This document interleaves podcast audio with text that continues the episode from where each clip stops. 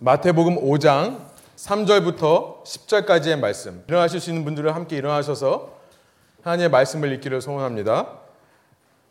지난 시간처럼 제가 앞부분을 복이 있나니까지 읽을 테니까 여러분이 그 위에 있는 부분을 읽어주시면 되겠습니다. 마태복음 5장 3절부터 10절까지입니다. 심령이 가난한 자는 복이 있나니 천국이 그들의 것이며 애통하는 자는 복이 있나니 그들이 위로를 받을 것이며 온유한 자는 복이 있나니 그들이 땅을 기업으로 받을 것이며 의에 줄이고 목마른 자는 복이 있나니 그들이 배부를 것이며 긍휼히 여기는 자는 복이 있나니 그들이 긍휼히 여김을 받을 것이며 마음이 청결한 자는 복이 있나니 그들이 하나님을 볼 것이며 화평하게 하는 자는 복이 있나니 그들이 하나님의 아들이라 일컬음을 받을 것이며 의를 위하여 박해를 받은 자는 복이 있나니 천국이 그들의 것임이라. 아멘. 함께 앉으셔서 기도하고 말씀 나누죠. 살아계신 하나님 오늘도 저에게 주님의 말씀을 들려주시니 감사합니다. 이것을 사람이 기록한 말로 사람이 전하는 말로 받지 않고 지금 이 시대에 내 삶에 원하시는 하나님의 음성으로 받을 수 있도록 인도하여 주셔서 모든 영광을 주님께로부터 와서 주님께로만 돌려드릴 수 있는 저희를 낼 수 있도록 인도하여 주십시오. 감사드리며 예수님의 이름으로 기도드립니다. 아멘. 애통하는 사람은 복이 있나니 그들이 위로를 받을 것이며 오늘 우리가 살펴보려고 하는 이제 팔복의 이 비아리튜드의 두 번째 복이 있나니의 말씀입니다. 좀 더 정확히 원어를 번역해 보면은 이렇게 할 수 있겠습니다. 애통하고 있는 자들, 애통하고 있는 자들입니다. 이게 현재 분사 파리스프린데 현재 진행형의 의미로 쓰였습니다. 애통하고 있는 이라는 뜻이에요. 애통한 자들이 아니라 애통하고 있는 현재 진행형의 의미입니다. 그리고 자들이에요. 한국말에는 자라고 돼 있어서 싱글인 것처럼 보이지만 플로럴입니다. 복수입니다. 공동체의 의미예요. 하나님의 왕국 공동체를 말하는 거예요. 애통하고 있는 자들은 복이 있다. 왜냐하면 그들이 위로를 받게 될 것이기 때문이다. 이렇게 번역할 수 있겠습니다. 여러분 언뜻 보기에 애통하는 자는 위로를 받을 거다. 사실 이해하기 쉬워 보이고요. 당연히 그런 것처럼 느껴질 수 있습니다. 세상에도 이런 말들은 얼마든지 있는 것 같아요. 얼핏 보기에요. 그렇죠? 이런 말 들어보셨어요? 아프다는 것은 살아있다는 증거다. 그러니까 힘을 내라. 상담하시는 한 분은 청년들을 위해 그래 아프니까 청춘이다. 이런 책을 표현하셨죠. 아프다는 것은 살아있다는 증거니까 오히려 감사하고 힘을 내라. 여러분 이런 말은 세상에서도 얼마든지 할 수 있는 말입니다. 여러분 요즘 266대 교황 프란치스코 이분의 행보가 참 많은 관심을 불러일으키고 있는데요. 미국 포춘지가요. 지난 3월 달에 세계에서 가장 영향력 있는 인물 50명을 뽑았는데 그중에 당당히 1위를 하셨어요. 근데 이런 분이 이렇게 전 세계에서 가장 영향력이 있다고 생각하시는 분인데 이런 분이 가진 자, 권력자, 부자들과 사귀지 않고요. 사회적으로 소외되고 가난한 자들을 찾아가서 방문하여 위로한다는 것이 전 세계 많은 사람들에게 많은 영향력과 감동을 주는 것 같아요. 이번 한국 방문 중에 있죠. 이 한국 방문도요, 뭐 아시아 순방차 이렇게 온게 아니라 오직 한국만을 위해 오신 거예요. 그렇죠? 한국 사람들이 감동을 받잖아요. 그것도 한국의 유명하신 분들만 만나고 다니는 게 아니라 소외되고 가난하고 약한 사람들, 세월호 유가족들이라든지 희망의 집 혹은 꽃동네라는 이 장애인 단체를 찾아다니면서 위로하고 계십니다. 이런 사실이 참 감동적인 것 같아요. 제가 목회자 중에 한 사람으로서 저도 이 교황의 모습을 보면서 참 닮고 싶고 존경스러운 마음이 생기는 것이 사실입니다. 또 이와는 너무나 다른 한국의 권력자들의 모습, 기독교라는 종교의 권력을 가지고 있는 그 종교의 실세자들의 모습을 보면서 아, 나는 저렇게 되지 말아야겠다. 도전받기도 하고 또 같은 목회자로서 부끄러움도 느끼는 것이 사실입니다. 어쩌면 이 교황이야말로 이 시대에 이 두 번째 팔복의 메시지, 두 번째 비아리투드의 메시지. 애통하는 자는 복이 있다. 왜냐하면 그들이 위로를 받게 될 것이기 때문이다. 이 말을 너무나도 잘 표현하는 것처럼 보여요. 여러분, 그러나 정말 이 두 번째 비아리투드의 의미가 이런 것일까요? 애통하는 자는 위로를 받을 것이다. 그냥 단순히 이런 의미일까요? 교황을 그렇게 사람들이 닮고 싶어 하는데요. 사실 교황이 닮고 싶어 하는 사람은 예수님이라고 말했죠. 교황이 닮고 싶어 하는 예수님은요, 사실 따지고 보면 고통받는 자를 찾아와 위로해 주시는 분이 맞습니다. 성경에 나온 예수님 역시 애통하는 자들, 또 사회에서 소외되고 가난하고 없는 사람들, 약한 사람들을 찾아와서 위로해 주시는 분이 맞아요. 수많은 병자들과 악한 마귀에 붙잡혀 있는 사람들을 치유해 주셨죠. 또 죄인들과 창녀들과 함께 다니셨습니다. 함께 식사하시고 함께 다니셨어요. 어린 아이들이 내게 오는 것을 금하지 말라라고 말씀하셨던 예수님이십니다. 죽은 사람을 찾아 살리셨고요. 죽은 나사로의 무덤 앞에서는 함께 울기까지 하셨어요. 여러분 이 시대에도 우리가 어떻게 예수님을 만나게 되는가 계기를 한번 잘 들어보면요. 이 시대에도 슬픈 일, 애통한 일을 통해 예수님을 만나는 사람들이 꽤 많이 있죠. 내가 인생 잘 나가고 많은 것을 소유했을 때 예수님 만나기보다 내 인생이 힘들어지고 내 소유가 없어지고 내가 망할 때 세상을 봤을 때 소망과 희망이 끊어질 때 예수님을 만나고 의지하게 되는 사람들이 많이 있습니다. 예수님께서는 바로 그런 사람들을 찾아오시는 분이시기 때문에 그런 거예요. 그러나 이 두 번째 비아리투드의 말씀, 애통하는 자는 복이 있다, 위로를 받을 것이기 때문이다. 이 말씀은요, 단순히 이런 의미가 아니에요. 지난 시간 말씀드렸듯이요, 이 여덟 가지 복에 관한 말씀, 우리가 여덟 가지를 말했다고 해서 팔복이라고 한다고 했고, 영어로는 비아리투드라고 불리는 이 오늘 본문은요, 이 처음과 마지막, 첫 번째 복과 여덟 번째 복에 똑같은 메시지가 반복된다고 그랬죠. 슬라이드를 보여주시면.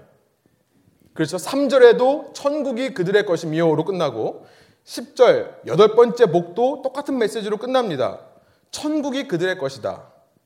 이 두 문장만 현지형이라고 그랬죠. 이 두 문장이 마치 샌드위치의 빵처럼 이 안에 있는 모든 팔복의 메시지를 감싸고 있는 거예요. 이 말씀은 천국에 관한 말씀이고 그 천국은 현재형이라는 거예요. 무슨 의미라고 그랬죠? 이 팔복의 메시지는요, 이 땅에 이미 임한 천국을 사는 사람들의 삶의 방식에 대해 말씀하시는 거예요. 이제 우리가 예수 그리스도에 의해 이 땅에서 새로운 하나님의 왕국이 생기는 것을 보게 되는데요. 그 왕국에 들어가려면 이전 삶의 방식을 버리는 참된 회개가 일어나야 되고 그렇게 회개함을 통해 하나님의 새로운 나라의 왕국 백성이 된 자들에게는 그 영원한 하나님의 왕국이 시간을 거슬러 뚫고 들어와 그들의 삶에 이루어지는 것을 말한다고 그랬죠. 그래서 현재형으로 기록된 것입니다. 이 팔복의 메시지는요, 이미 이 땅에 임한 천국의 삶의 방식을 살아가는 사람들에 대해 말씀하시는 것입니다. 그래서 그들을 가리켜서 복되다라고 말할 때 그 복이라는 것은요, 세상에서 말하는 잘 먹고 잘 사는 복, 새해 복 많이 받으세요. 그 복이 아니라 천국 복음의 복자라고 이해하시면 돼요. 천국 복음. 마태복음 4장 23절에서 예수님께서 천국 복음을 가르치셨다고 그랬죠. 이 산상수훈과 팔복의 메시지는요. 그 예수님의 천국 복음의 메시지가 무언가를 자세하게 풀어 기록하는 기록이에요. 천국 복음, 천국을 사는 사람들의 삶의 방식. 그것이 복되다라고 얘기를 하는 거예요. 그래서 저는 이 복되다는 말을 맞게 가고 있다. 잘 가고 있는 것이 맞다라고 표현하고 싶다고 했죠. 그가 이런 삶의 모습을 겪는다면, 심령이 가난해지고 애통해지는 삶의 모습을 겪는다면, 그것은 그가 천국의 삶의 방식을 이미 살아가고 있는 것이기 때문에 맞게 가고 있는 거다. 잘 가고 있는 것이 많다. 라고 해석할 수 있는 것입니다. 여러분, 그러니까 요약하면요. 좀 복잡하세요? 요약하면요. 4절은요. 이런 의미가 아니에요. 애통하는 자는 언젠가 천국이 임하게 될 때 위로를 받게 될 것이다. 이 의미가 아닙니다. 그렇죠.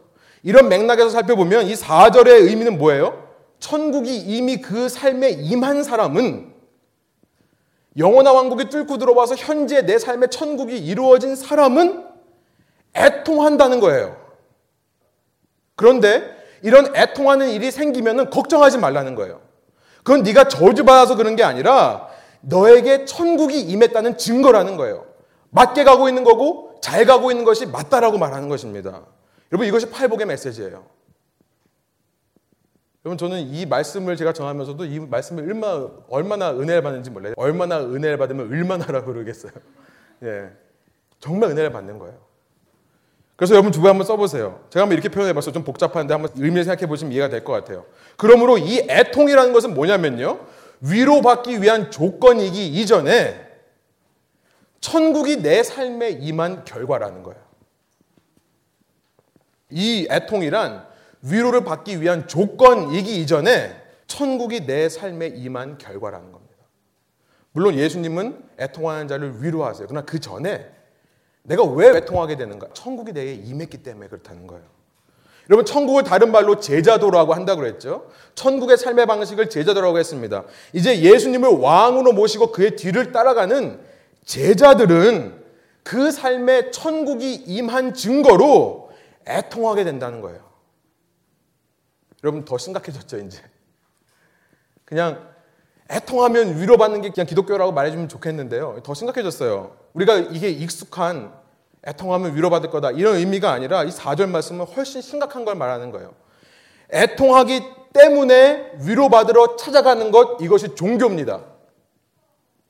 애통하기 때문에 내가 위로받으려고 찾는 것이 종교예요. 기독교는, 제자도는, 천국의 삶의 방식은요, 이런 종교보다 훨씬 더 심각한 문제라는 거예요. 여러분, 그렇다면 이제 이런 질문이 생기겠죠. 이렇게 내 삶에 뚫고 들어오는 천국을 경험한 참 신앙인들, 참 직자들이 왜 애통하게 되는 겁니까? 이런 질문이 생기겠죠. 그들이 겪게 되는 애통함이란 도대체 어떤 애통입니까? 라는 질문이 생기겠죠.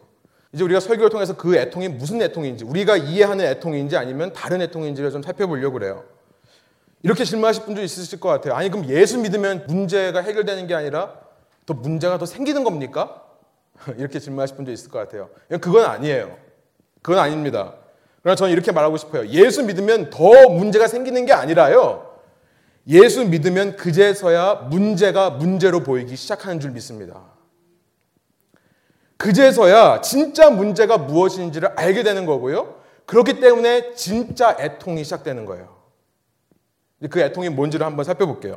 첫 번째, 이 말씀에서 말씀하시는 애통이 도대체 무언가? 첫 번째는요, 이렇게 써보시기 바랍니다. 나의 영적인 파산, 영적인 가난으로부터 오는 애통함이다. 지난 시간 살펴본 첫 번째 비아리튜드, 첫 번째 복이 있다의 말씀, 심령이 가난한 자는 복이 있다. 이 말씀과 이어지는 거죠.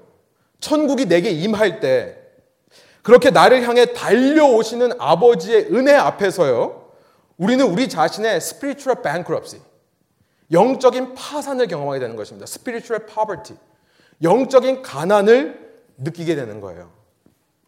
여러분, 가난하다는 것은 물질이 없다는 의미만이 아니라 거기 더 나아가서 의지할 대상이 필요한 것, 이것이 가난이라고 했죠. 하나님의 나를 향한 은혜 앞에서 그 예수 그리스도의 나를 찾아오시는 은혜와 사랑 앞에서 우리는 나의 약함과 악함을 깨닫게 되는 것이고요. 내가 예수님 없으면 살 수 없습니다. 라고 고백하게 되는 것. 이것이 영적 가난이라고 했습니다. 여러분, 참 신앙인이란 은혜 앞에서 영적인 파산과 영적인 가난을 깨닫고 그런 내 모습에 애통하게 되는 사람들이 참 신앙인이라는 거예요. 다시 말씀드립니다. 애통하고 있는 자들, 현재 분사라고 했습니다. 현재 진행의 의미라고 했습니다. 예수님의 제자들은요, 이 땅을 살아가면서 이 땅을 사는 한 끊임없이 자기 속에서 자기의 죄를 발견하는 거죠. 끊임없이 나의 약함을 발견하는 거예요. 그렇게 죄인된 모습으로 살 수밖에 없는 나를 발견하고 그 나의 약함과 악함을 애통해 하는 사람들이 참 신앙인 참 제자들이라는 거예요. 그럼 반대로 종교인들은 어떤 사람입니까? 내가 무언가를 쌓아왔다고 생각하는 사람들이 종교인이죠. 내가 어떤 행동으로 내 의로움을 증명할 수 있다고 생각하는 사람들이 종교인들이에요. 이들은요, 무슨 진리를 통달한 사람인 것처럼 내가 뭔가를 알고 있는 것, 그 알고 있는 것이 내 신앙이라고 착각을 하면서 말로써 사람에게서 영광을 받으려고 하는 사람들이 종교인들입니다. 그런 종교인들은요, 신앙생활 하면서 애통함이 없어져요. 신앙의 횟수가 거듭되면 거듭될수록요, 애통하는 것이 사라집니다. 그리고 내가 신앙이 있다는 것으로 오히려 위로를 받아버려요. 그 위로가 정말 하나님의 위로가 아니라요, 남과의 비교로부터 오는 교만이고 악이고 허상인지도 모른 채 위로를 받는 거예요.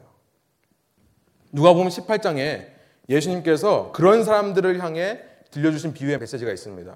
제가 한번 9절부터 읽어드릴게요. 자기가 의롭다고 생각하며 다른 사람들을 업신여기는 몇몇 사람들에게 예수께서 이런 비유를 들려주셨습니다. 두 사람이 기도하러 성전에 올라갔다. 한 사람은 바리새파 사람이었고 우리가 흔히 말하는 바리새인, 율법 지키는 것을 목숨보다 더 귀하게 생각하는 율법주의자들, 바리새인들입니다. 또 다른 사람은 세리였다. tax collector. 이 세리라는 것은요. 당시 동족인 유태인들에게 세금을 걷어서 로마 정부에게 바치던 당시 기준에서 죄인들 중에 가장 꼴보기 싫은 죄인이 세리였어요. 두 사람이 올라갑니다. 11절. 바리세파 사람은 서서 자신에 대해서 이렇게 기도했다. 하나님 저는 다른 사람들, 곧 남의 것을 빼앗는 사람이나 저 세리 같은 사람이나 불의한 사람이나 가늠한 사람과 같지 않고 이 세리와도 같지 않음을 감사합니다. 저는 일주일에 두 번씩 금식하고 얻은 모든 것에 11조를 냅니다. 이렇게 말해요. 동시에 세리는 어떻게 말하나 보세요. 우리 한번 한 목소리 한번 읽어볼까요? 13절이요. 그러나 세리는 멀찍이 서서 하늘을 쳐다볼 엄두도 내지 못하고는 가슴을 치면서 말했다. 하나님 이 죄인에게 자비를 베풀어 주십시오. 이렇게 말하는 거예요. 내가 너에게 말한다. 이 사람이 저 바리세파 사람보다 오히려 의롭다는 인정을 받고 집으로 돌아갔다. 누군지 자기를 높이는 사람은 낮아질 것이요. 자기를 낮추는 사람은 높아질 것이다. 여러분 종교에서는요. 바리새인 같은 사람들이 의롭다고 인정받는 것이 상식입니다. 이런 사람들이 믿음이 좋은 사람이고 정말 예수님 닮은 사람이라고 생각하는 것이 종교예요. 그러나 예수님께 의롭다함을 받으려면요. 스스로 의롭다 하면 오히려 안 된다는 거예요. 그건 독이에요.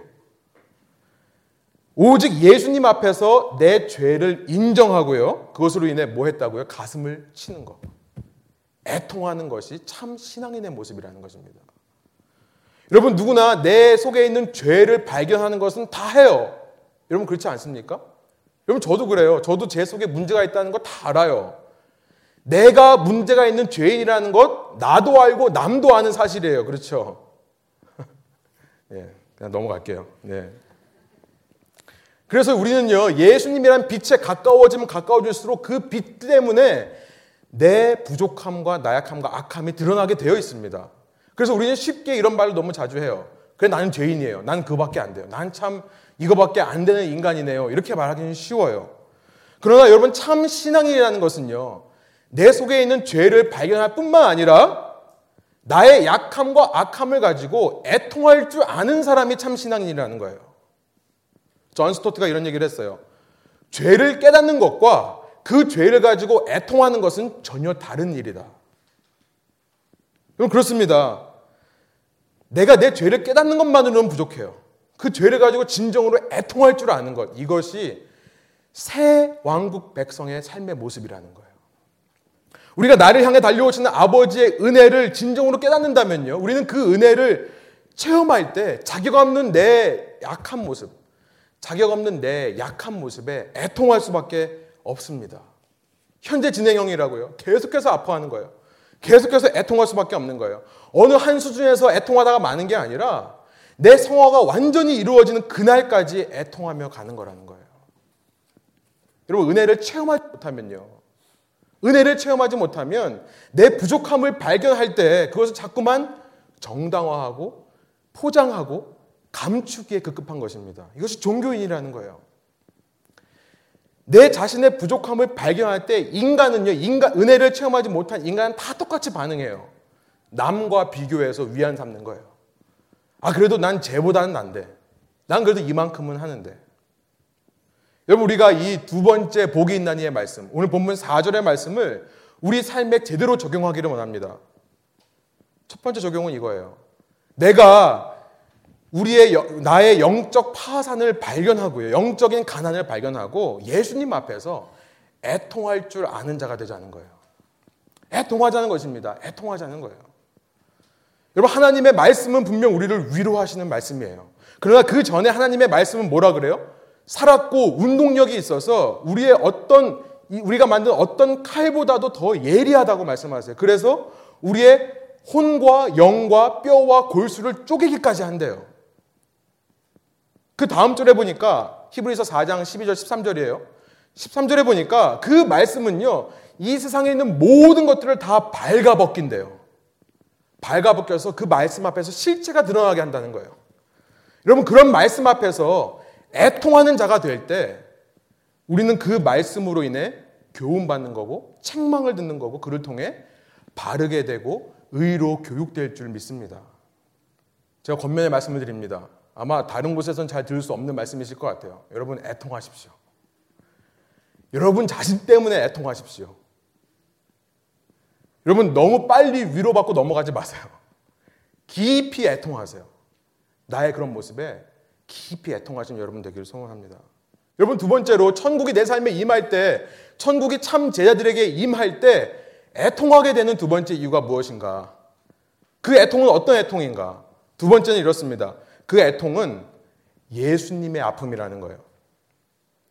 왜 천국을 사는 사람들이 애통할 수밖에 없는가? 예수님의 아픔을 느끼기 때문이라는 거예요. 여러분 그 왕이 우리에게 오시면요. 그 백성들은 왕의 마음을 알 수밖에 없는 것입니다. 왕의 마음이 전해지는 거예요. 여러분 성경은 이 땅에 우리를 구원하 우리 같은 죄인들을 구원하러 오신 예수님을 가리켜서 슬픔의 종이라고 표현해요. 이사야서 53장에 나와 있어요. 예수님은 슬퍼하시는 종이라는 거예요. 라멘 포러선 아들을 위한 애가라는 책을 쓴 니콜라스 월터스토프라는 이 책을 제가 소개하고 싶습니다. 이분은 철학가시고요. 크리스천 사상가세요. 근데 이 사람의 아들이 있었는데 25살 되던 해에 그 아들이 20살 되던 해에 등산하다가 떨어져 죽었어요. 그러면서 그 슬픔을 가지고 묵상하면서 쓴 책이 오거든요. 굉장히 얇습니다. 근데 여러분 한국말로도 아마 아들을 위한 애가 아마 그렇게 번역이 됐을 거예요. 니콜라스 월터스트로프. 이 분이 그렇게 아들을 죽은 슬픔을 묵상하면서 그것을 슬픔을 부정하지 않고 다 받아들이면서 이 책을 쓰면서 이 책에 이런 말을 해요. 제가 한번 한국말로 번역해 드릴게요. 고통이 있는 이유는 사랑하기 때문이다. 내가 내 아들을 사랑하지 않았다면 이렇게 슬퍼하지 않았으리라. 그래서 이렇게 말합니다. 하나님은 사랑이시다. 그렇기에 그는 고통을 겪으신다. 우리가 사는 이 고통의 죄악된 세상을 사랑하시는 것은 그 자체로 고통을 겪는 것이기 때문이다. 제가 이렇게 번역해 봤습니다. 우리가 믿는 하나님은요, 우리가 믿는 예수님은 고통하시는 분이라는 거예요. 여러분, 인간의 철학과 논리로 따져보면요, 신이라는 존재는 고통을 느낄 수 없어야 신입니다. 만약 어떤 신을, A라는 신을 고통스럽게 하는 어떤 B라는 존재가 있다면요, 이 B라는 존재가 A라는 존재보다 더 능력이 많죠. 많은 거죠. 그렇죠? 이 신을 고통스럽게 하는 어떤 존재가 있다면 그 존재가 더 능력이 있는 거예요. 그러면 이 사람은 신이 아니고 이 사람이 신이 되는 거죠. 그렇죠? 그러니까 신이 고통스럽다는 것은 신이 신이 아니다는 얘기가 돼버려요. 이것이 인간의 철학과 논리로 정의하는 신의 개념입니다. 또한 신은 완전한 선이기 때문에요. 악으로부터 생겨나는 슬픔과 고통을 느낄 수가 없는 거예요. 그래서 인간의 철학과 논리로 이해하는 신은요, 결코 컴패션, 누군가를 긍휼히 여기는 누군가를 불쌍히 여기는 마음이 있을 수가 없어요. 물에 빠져 죽어가는 사람을 봐도요, 그 사람이 느끼는 고통을 알지를 못합니다. 여러분, 컴패션이라는 말이 뭐죠? 주보에 있습니다. come이라는 말은요, with, 함께라는 뜻이고요. passion이라는 말은 뭐죠? 영어에? passion이라는 말은 아프하다는 뜻이에요. 그리스 말의 헬라어의 파스코라는 동사부터 나온 말입니다. 함께 아파하는 것이 긍휼, 동정이라는 뜻이에요. 세상의 신은 절대 긍휼할 수 없습니다. 동정할 수가 없어요. 여러분 그러나 성경의 하나님은 어떠세요? 스스로의 죄의 문제로 인해 타락한 인간들을 위해 이 땅에 오셨어요. 왜요? 이 땅에 오셔서 그 고통의 세상 속에서 고통을 겪다가 죽음을 맛봐야 되는 인간의 어려움을 스스로 체험하시기를 원했던 거예요. 인간의 모습으로 오셔서 인간의 모든 고통을 스스로 체험하신 것입니다. 여러분, 그래서 이제 우리가 아프다고 할 때, 우리가 고통스럽다고 할 때, 우리가 죽게 생겼다고 말할 때, 우리 하나님은 그것을 함께 아파하실 수 있는 분이 되시는 거예요. 그럼 이것이 은혜입니다. 예수 그리스도의 은혜예요. 그렇기에 우리는요, 성경을 보면서 많은 곳곳에서 우리와 함께 아파하시는 예수님의 모습을 발견하는 거예요. 몇 가지만 보겠습니다. 나사로의 무덤 앞에서 예수님이 어떻게 하시나 보세요. 요한복음 11장이에요. 예수께서는 마리아, 이 나사로의 동생인 마리아가 울고 있는데 흐느끼 우는 것과 따라온 유대 사람들도 함께 우는 것을 보시고 마음이 비통해 괴로워하셨습니다. 이렇게 되어 있어요. 우리는 너무나 당연하게 읽죠. 그러나 당시 그리스 사상의 철학에 세뇌된 사람들은 이거 이해 못하는 거예요. 어떻게 신이 함께 아파할 수 있는가? 더 나아가서 34절을 보니까 예수께서 말씀하셨습니다. 나사로를 어디에 뒀느냐? 그들이 대답했습니다. 주여 와서 보십시오. 35절. 여러분 성경 암송 대회에서 꼭 사용하실 구절입니다. 그렇죠? 요한복음 11장 35절. 두 단어예요. Jesus wept. 예수께서 우셨습니다. 충격이죠. 여기서 울다는 것은 흐느끼 우는 게 아니라 주체할 수 없는, 컨트롤할 수 없는, 갑자기 터져나오는 울음을 말하는 동사예요. 그러자 유대 사람들이 말했습니다. 36절 보세요. 보시오, 그가 나사로를 얼마나 사랑하시는지. 사랑하시기 때문에 아파하시는 거예요. 고통 속에 살다가 끝내 죽음을 맞을 수밖에 없는 인간의 한계를 보시고 예수님은 주체할 수 없는 눈물을 흘리신 것입니다. 누가 보면 7장에 가보면은 나인이라는 성에 가시면서 나인 성에 있는 어떤 한 과부가 하나밖에 없는 아들이 죽어가지고 그 죽은 아들의 시체를 메고 나온 장면을 보세요. 그때 예수님께서 13절에 뭐라고 하시는지 보세요. 주께서 그 여인을 보고 불쌍히 여기며 말씀하셨습니다. 울지 마라. 여기서는 여기 점잖게 불쌍히 여겼다라고 번역했지만요. 이 원어는 무슨 말이냐면요. 스플랑크니조마이. 이 스플랑크논, 스플랑크나라는 말에서 나온 건데 스플랑크라는 것은 우리의 위장이에요. 이게 무슨 말이냐면 위장이 뒤집히다는 거예요. 한국말로는 환장. 환장이라고 하니까 환장은 좀 의미가 다르죠. 환장은 막 이렇게 막 분노하고 막 한 가지에 미치는 거를 환장이라고 그러는데 사실 그리스 말에서는요, 이 환장, 속이 뒤집히는 걸 갖다가 아픔, 아픔이라고 얘기합니다. 여러분 그런 거 느껴보신 적 있으시죠? 막 정말 속이 막 뒤집어지는 실현당했을 때의 아픔 모르세요? 저만 실현을 당해봤나요? 예수님께서 이런 마음을 가지신 분이라는 거예요. 여러분 그래서 우리가 이 두 번째 이 비아리투드의 말씀을 우리 삶에 어떻게 적용할 수 있는가? 제대로 적용하기 원하는 것은 뭐냐면요. 우리의 삶에 천국이 임할 때 그 천국 하늘 왕국의 왕이신 예수님의 마음이 우리에게도 전해져서 우리도 예수님의 마음으로 누군가를 위해 함께 아파하고 함께 울어줄 수 있는 진정한 애통의 삶을 살기 원한다는 거예요. 여러분 이런 분들이 되시라는 거예요. 여러분 제가 가끔 설교하다가 좀 울잖아요. 또 제가 제 녹음한 거 들어보면서 아 정말 삭제하고 지난주는 뒤에 건 다 삭제해 버렸어요. 하도 울어가지고. 여러분 제가 너무 울어서 걱정해 주신 분들이 있으시죠. 저 전사 진짜 힘든가 보다. 제가 심려를 끼쳐드려 죄송한데요. 여러분 제가 힘든 일이 있어 우는 게 아니에요. 제 문제로 우는 것이 아닙니다. 여러분 사역하면서 제가 하나님하고 약속한 거 한 가지가 뭐냐면 제게 맡겨주신 영혼들을 위해 일주일에 최소한 한 번씩은 붙잡고 이름 불러가면 기도하겠다. 제가 이것을 사실 하나님께 어, 서약했었습니다. 제가 전에 청소년 사역할 때도 저희 중고등부 아이들이 한 80명이고 교사까지 합치면 한 120명까지 됐었어요.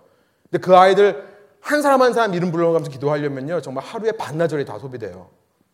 그래도 그걸 정말 그 시간 없을 때도 그렇게 정말 하나님의 사역으로 했습니다. 그 기도하다 보면요. 그 아이들의 아픔이 제 마음에 제 아픔으로 느껴질 때가 있어요. 그래서 제가 우는 거예요. 제가 슬퍼서 그런 게 아니라 말씀을 전하다가 기도하다가 여러분들의 아픔이 느껴질 때 함께 우는 것입니다. 여러분 참된 신앙인이라면 우는 자에게 가서 자꾸만 위로의 말을 하지 않아요. 저는 그렇게 말하고 싶어요. 이 고통이 어디부터 생겨났는지 따지고 너가 뭘 잘못했는지 요배 친구들처럼 그렇게 말하지 않습니다. 함께 울어주는 것이 참 신앙인이라는 거예요. 울어주는 거. 위로해주기 전에 함께 울어줄 수 있는 거. 여러분 앞서 말씀드린 교황의 행보는요 참 감동적인 것이 사실이에요. 그러나 진정한 신앙이라는 것은요 단지 위로하는 게 아니에요. 가서 손잡아주고 내가 널 이해한다 이 말 하는 게 아니에요. 잠시 후에 살펴보겠습니다만 위로하는 것은 인간이 할 수 있는 일이 아닙니다. 이거 반드시 기억하세요. 인간이 할 수 있는 일이라는 고작 함께 울어주는 것 뿐이에요. 그 이상도 이하도 아닙니다. 무슨 인간의 능력이 있다고 위로해 줍니까? 무슨 교황의 위로가 위로가 돼요. 함께 울어줄 뿐이에요. 여러분, 한 지체가 고통을 당할 때 함께 울어주시는 여러분 되시기를 소원합니다. 같이 울어주세요. 가르치려 하지 말고요. 답을 주려고 하지도 말고요. 함께 아파하세요. 아파하는 마음이 안 생긴다면 하나님께 구하세요. 함께 아파하게 해달라고. 고통당하는 사람을 보고 신앙 판단하지도 마세요. 제가 장례식 가서 제일 상처받는 게 뭐냐면 아 정말 하나님 나라 간 건데 뭐 이렇게 슬프다고 우냐. 아 저는 지금 정말 상처받는 것 같아요. 제 가족이 죽지 않았어도 상처받아요. 함께 울어주는 게 우리의 몫이에요. 고통당하는 사람 하나님께 벌 받는 거 아닙니다. 하나님은요 죄인들을 향해 꾸짖으시를 않으세요. 그렇죠? 너 죄인이다 라고 말씀하신 적이 없어요. 네 죄가 죄가 사해졌다라고 말씀하실 뿐이에요. 예수님의 마음으로 애통하자는 것이 두 번째 적용입니다. 세 번째, 마지막으로 천국이 내게 임할 때 내가 느끼게 되는 애통함은 무엇인가? 이것은 두 번째의 연장선상에 있는 건데요. 저는 이렇게 표현하고 싶어요. 주부에 한번 써보세요. 천국을 맛본 자들이 이 땅의 왕국을 바라보며 슬퍼하는 애통이다라는 거예요. 그래서 천국이 그 삶에 임한 사람들은 애통하게 되는 거예요. 왜요? 그 사람이 천국을 맛봤는데 이 세상을 보니 천국 같지 않기 때문에 그런 거예요. 애통하는 마음이 생겨나는 것입니다. 여러분 아까 소개한 이 니콜라스 월터 스트로프의 책, 이 아들을 위한 애가라는 이 책 속에서 그는 이 똑같은 우리 오늘 주신 본문의 말씀, 이 두 번째 비아리투드를 묵상하면서 이런 얘기를 기록해요. 제가 한국말로 한번 제가 번역해 봤습니다. 여기서 말하는 애통하는 자들은 누구인가? 어떤 사람들이 이렇게 애통하는가? 그 애통하는 자들은 하나님의 새 날을 잠깐 엿본 사람들로 그 날이 오기를 간절히 바라며 신음하는 자들이고 그 날이 아직 오지 않았음을 그 날의 부재를 깨달을 때 눈물을 주체하지 못하는 자들이다. 그럼 그렇습니다. 나를 향해 달려오시는 아버지의 은혜 앞에서 천국을 경험한 사람들은요, 아직 완성되지 않은 그 천국과 이 땅의 세상 왕국을 동시에 살면서 이 세상이 얼마나 천국 같지 않은지에 애통하게 되는 거예요. 여러분, 천국에는 병이 없잖아요. 아픔이 없잖아요. 그런데 에볼라 바이러스가 서아프리카에 시작해가지고 천 명이 넘는 사람이 죽었다는 소식을 들을 때 아픔과 병이 없는 천국을 맛본 사람들은요, 애통하게 되어 있는 거예요. 애통하게 되어 있습니다. 여러분, 인류가 수많은 사상을 가르치고 수많은 자본을 투자해서 평화를 이루려고 노력해 왔어요. 그러나 그런 노력에도 불구하고 지금도 동유럽과, 그렇죠, 러시아, 또 팔레스타인에 그치지 않는 전쟁의 소식을 들으면서 평화의 천국을 아는 사람들은 애통할 수밖에 없는 거예요. 여러분 제가 이야기 안 하려고 했는데 청년들이 있어가지고 제가 지난주에 이 페이스북에 있는 친구들 몇 명을 제명시켰습니다. 그러니까 좀 제가 이제 블락했어요. 충격 너무 충격 받으시는데요. 저희 여러분들은 절대 아니에요. 제가 이제 지난주에 이 애통하는 걸 너무 묵상하다 보니까 제가 우울해졌는지 모르겠는데 정말 한쪽 나라에서는 에볼라 바이러스 죽어가고 정말 전쟁의 소식이 있고 정말 어린아이들이 죽고 있는데 남자친구가 자기한테 사준 선물 찍어서 올리고요. 맛집 찾아다니는 거 공개하고 막 어디 가니까 뭐가 맛있다 이런 얘기 하고요. 어, 제가 그러면서 좀 언프렌드를 시켰어요. 근데 제 아내가 옆에서 보고서는 여보 그렇다고 그건 또 신앙인이 할 자세는 아니지 않느냐. 그래서 많이 애통해 했었는데요. 제 자신에게. 여러분 믿는 사람들이라면 천국을 경험한 사람들이라면 어떻게 이 사회의 아픔을 무시할 수 있겠느냐는 거예요. 여러분 미국이 한 해 군사비로 얼마 지출하는지 아세요? 한 해에 600 빌리언 달러를 써요. 얼마인지도 전 모르겠어요. 감이 안 와요. 지금 이제 아프간 전쟁 끝나가지고 국회에서 이거를 500 빌리언으로 줄이려고 100 빌리언을 줄이려고 노력하고 있는데 통과할 것 같지는 않아요. 법안이요. 세계 2위 두 번째로 군사비를 많이 지출하는 나라는 중국입니다. 중국의 5배가 넘어요. 미국이요. 3위는 러시아예요. 러시아의 8배가 넘어요. 미국이 지출하는 게요. 여러분 그런데 지구 반대편에서는 지금도 굶어 죽는 사람들이 있다니까요. 한 나라는 전 세계 모든 나라의 군사비의 40%를 혼자 쓰고 있는데 지구 반대편에서는 지금도 물 없어서 죽는 아이들이 있다니까요. 여러분 이걸 보면 가난 없는 천국을 경험한 사람들, 차별 없는 천국을 경험한 사람들은 울 수밖에 없는 거예요. 애통할 수밖에 없는 것입니다. 여러분 이 사회가 차별 없는 사회라고 하는데요. 여러분 아직도 이 사회에는 인종차별과 성차별을 존재합니다. 그렇죠? 여러분 특별히 여성의 인권이 많이 보호되어서 이제는 법적으로 여성을 많이 보호해 주지만요. 저는 요즘 제 마음을 아프게 하는 것이 뭐냐면요. 여러분 문화적으로 보면요. 제도적으로는 여성의 인권이 성장했지만 문화적으로 보면 여성은 아직도 남자의 놀이개예요.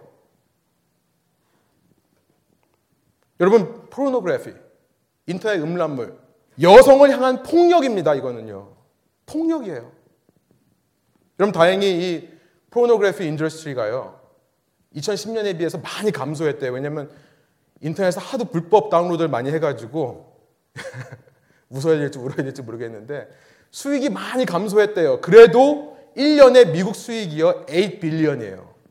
8빌리언을 찾아보니까 미국 전체 생수업계, 이 물 만들어내는 거 있죠. 저희가 지금 마시는 물. 생수업계의 1년 수익이 8빌리언이에요. 제가 그런 생각을 해봤어요. 아, 미국 사는 사람들은 물 맞이든 것처럼 음란물을 보는 나라구나, 이 나라가. 그렇게 음란물이 흔한 나라구나, 이런 생각을 해도 아마 과언이 아닐 것 같아요. 여러분, 이런 세상에 살면서 어찌 신앙인들이 애통하지 않을 수 있냐는 거예요. 어떻게 신앙이 있다고 하는 사람들이 함께 즐거워하냐는 거예요. 애통해야죠. 제가 별걸 다 찾아봤어요. 음란물에 나오는 여성의 79%가요. 마리화나를 복용한 상태에서 그걸 찍는데요. 제정신을 못하니까요. 음란물을 찍는 여성의 50%는 엑스터시하는 마약을 복용하고요. 44%는 코케인을 한 상태에서 찍는다고 합니다. 여러분, 이 자리에 계신 남성분들, 애통해야죠. 자매들이 저러고 나오는데 애통해야죠. 여러분 이런 성폭력과 음란이요 이제는요 음란물만이 아니라 제가 보니까 TV와 뭐 드라마, 영화 여러분 저 요즘 걸그룹은 잘 모르는데요. 제가 청소년 생각할 땐 걸그룹 관심이 있었는데 요즘 몰라요. 그런데 가끔 이렇게 뉴스에 이렇게 나오는 거 보니까 예, 이건 정말 뭐 하는 건지 모르겠어요. 심각한 문제입니다. 걸그룹의 이미지를 만드는 사람들, 걸그룹에게 그 말도 안 되는 춤을 가르치는 사람들은 30대, 40대, 50대 남자들이에요. 그렇죠? 그 남자들이요. 10대 소녀들에게 지금 뭘 가르치고 있는 거예요? 어떻게 그걸 보면서 이 세상이 재밌어 할 수 있냐고요? 애통해야죠. 제가 더 하고 싶은 말이 많은데 시간 관계상 여기서 이제 끝나겠습니다. 여러분 이런 세상을 살면서 참 신앙인들이라면 마라나타를 외칠 수밖에 없는 거예요. 무슨 뜻이냐면 주여 속히 오소서. 제가 지난 시간 짧게 말씀드렸지만 내가 살기 힘들어서 내 현실 도피하는 식으로 아 예수님 빨리 왔으면 좋겠다 이런 종류의 마라나타가 아니라요. 이런 세상을 향해 애통해하면서 주님 속히 오셔서 이 세상의 전쟁과 가난과 차별과 폭력을 그치게 해주십시오. 외칠 수 있는 사람들이 참 신앙이라는 거예요. 여러분 천국이 그의 삶에 뚫고 들어온 사람들은요 이렇게 세 가지 의미에서 애통하는 것입니다.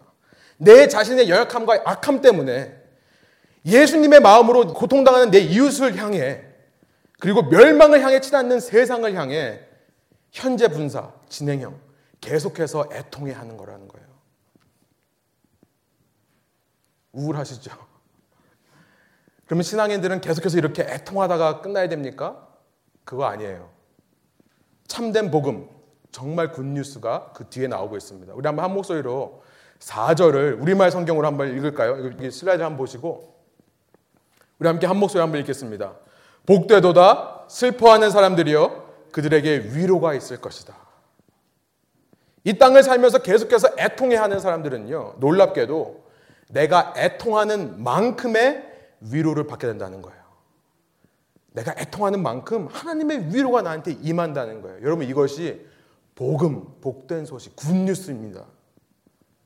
내가 내 자신의 약함과 악함을 발견할 때, 우리의 체질은 진토 같아서 진흙 같아가지고 체질상 더럽고 부서지기 쉬운 나의 모습을 발견하게 될 때, 그래서 실망할 때, 예수 믿는다면서도 아직도 나는 이 모양 이 꼴인 것 때, 이 지긋지긋한 못된 성격, 좀 가라앉을만 하면 또 치고 올라오고, 가라앉을만 하면 또 치고 올라오는 내 모습을 볼 때, 유혹에 너무나 쉽게 무너지는 내 모습을 볼 때, 애통한다면 애통하는 만큼 하나님의 위로가 임한다는 것입니다.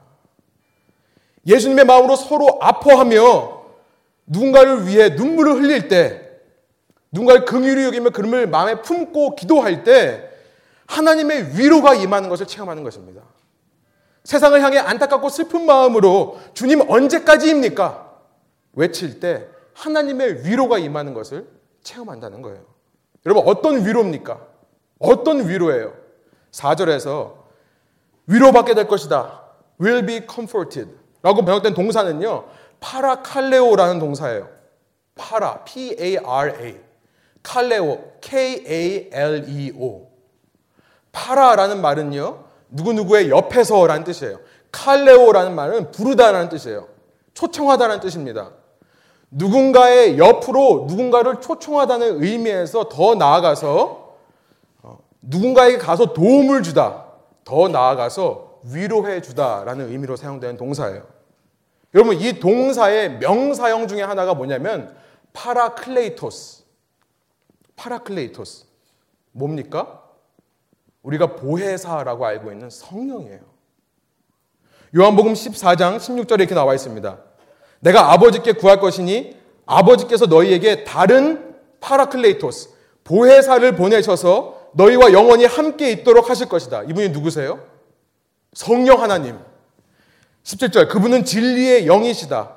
세상은 그분을 볼 수도 없고 알 수도 없기 때문에 그분을 받아들일 수가 없다. 그러나 너희는 제자들은 천국을 경험한 참 신앙인들은 안다. 그분이 너희와 함께 하시고 너희 안에 계실 것이기 때문이다. 18절 우리 한번 한 목소리 읽어볼까요? 나는 너희를 고아처럼 내버려 두지 않고 너희에게 다시 오겠다. 19절 제가 읽겠습니다. 조금 있으면 세상은 나를 보지 못하겠지만 너희는 나를 볼 것이다. 내가 살아있고 너희도 살 것이기 때문이다. 20절 함께 읽을까요? 그날에 너희는 내가 내 아버지 안에 있고 너희가 내 안에 있으며 내가 너희 안에 있음을 알게 될 것이다. 여러분 애통하는 자에게 누가 오신다고요? 성령이 오시고요. 성령이 오시면 성령께서 가장 큰 위로를 주시는데 그 위로가 뭡니까? 우리가 이건 18절의 말씀이에요. 우리가 결코 고아가 아니었다는 사실을 깨닫는 것이에요. 내 인생 나 혼자였고, 결국 나를 알아주는 사람도 없고, 내 애통하는 마음을 이해해주는 사람도 없다고 생각했는데, 성령께서 오시면요. 아, 내가 고아가 아니구나. 내가 하나님의 아들이구나를 깨닫게 해주신다는 거예요. 그래서 그 하나님으로부터 세상이 줄 수 없는 위로를 허락해 주신다는 것입니다. 그가 오실 때 내 안에 성령으로 내가 고아가 아니라는 사실이 믿어지는 것. 여러분 이것보다 더 큰 위로는 없습니다. 이 세상 어느 것으로도 우리를 이것보다 더 위로할 수 있는 것은 없어요. 예수님께서 이렇게 성령을 보내주시면요. 성령이 오실 때 우리가 방금 20절 읽은 것처럼 예수님이 나와 함께 계신다는 것을 알게 되는 거예요. 믿어지게 되는 거예요. 그럼 나는 약하고 악한, 그래서 진흙 같은 존재였지만요. 하나님께서는 그 진흙을 빚어서 하나님의 생기, 하나님의 루악, 하나님의 성령을 부어주셔서 그 진흙으로 하여금 살아 움직이게 하는, 생명이 되게 하는 은혜의 하나님이시라는 것을 깨닫기 때문에 내가 진흙됨을 발견할 때 위로받는 것입니다. 내가 예수님의 마음으로 누군가를 위로해주고 누군가와 함께 울어줄 때 중요합니다. 내 위로가 아니에요. 내가 위로하는 게 아니라 성령께서 직접 그 사람에게 오셔서 그 사람을 위로해 주시는 것을 발견할 때 여러분 저는요 저희 교인 한 분 한 분 세상을 살면서 이 기쁨과 즐거움을 체험하시길 바랍니다. 내가 예수님의 마음으로 누군가를 위해 애통했을 때요. 내가 말해서가 아니라 성령께서 그에게 찾아오셔서 그를 만지시고 위로해 주시는 모습을 볼 때 그것보다 더 큰 위로는 없어요. 여러분 그 기쁨을 감격을 체험하시는 여러분 되게 소망해요. 내가 천국을 담지 않아서 비인간적인 세상을 향해 애통할 때요. 성령께서 오셔서 그럼에도 불구하고 하나님은 이 악한 세상 속에 하나님의 왕국을 누룩과 같이 레분과 같이 심어서 하나님의 뜻을 이루고 계심을 알려주십니다. 여러분, 우리가 그 음성을 들을 때 우리는 위로받는 것입니다. 아, 그래, 나는 이 세상이 끝난 줄 알았는데 하나님께서 아직도 이 세상에 소망을 갖고 나를 누룩으로 심기를 하시는구나. 아직도 내가 살아갈 목적이 있고 내가 하나님의 계획에 쓰일 뜻이 있구나. 발견할 때 세상에 줄수 없는 위로를 체험하게 되는 것입니다. 저와 여러분에게 이런 하나님의 위로가 임하시기를 간절히 소원합니다. 함께 기도하시겠습니다.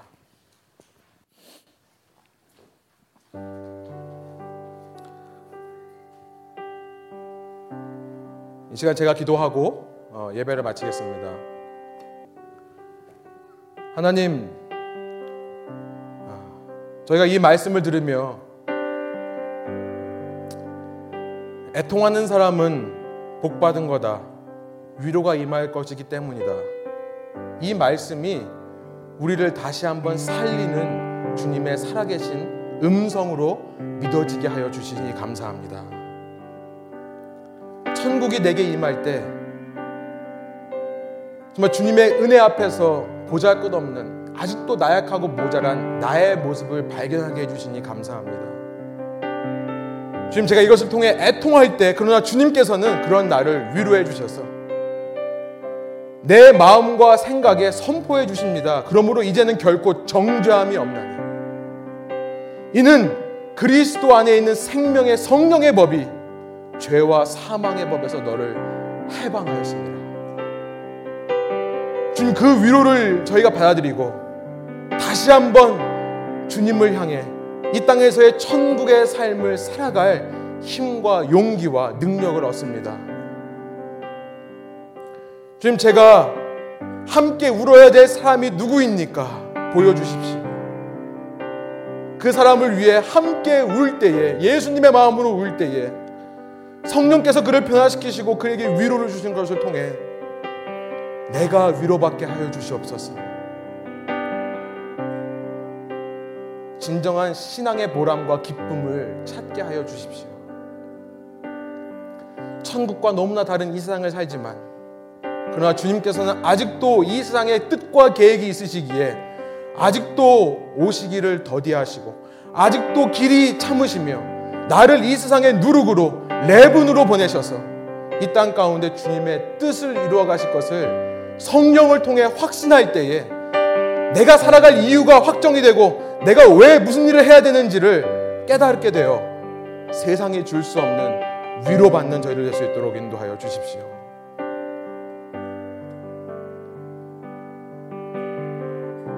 좀 이러한 삶을 통해